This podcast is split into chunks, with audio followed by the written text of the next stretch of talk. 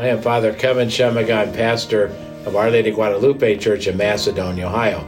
Our reading for this Sunday is from Matthew's Gospel. Jesus said, A man going on a journey called in his servants and entrusted his possessions to them. To one he gave five talents, to another two, to a third one, to each according to his ability. Then he went away. After a long time, the master of those servants came back and settled accounts with them. The one who had received five talents came forward, bringing the additional five. He said, Master, you gave me five talents. See, I have made five more. The master said, Well done, my good and faithful servant. Since you are faithful in small matters, I will give you great responsibilities. Come, share your master's joy. Many of our difficulties arise because of a poor self image. This affects our confidence and the ability to do good. We are all made in God's image and likeness and redeemed through Jesus' death and resurrection.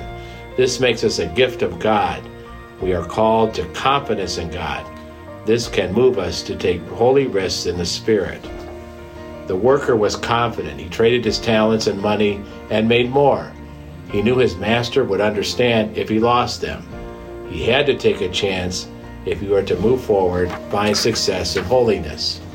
No matter our age, skills, possessions, and status, we need to move forward every day that is given to us by God. God loves us and created our desires to serve Him and find success and holiness. Today, look forward to God, who created and redeemed us in His Son Jesus. We don't have to fear if we fail.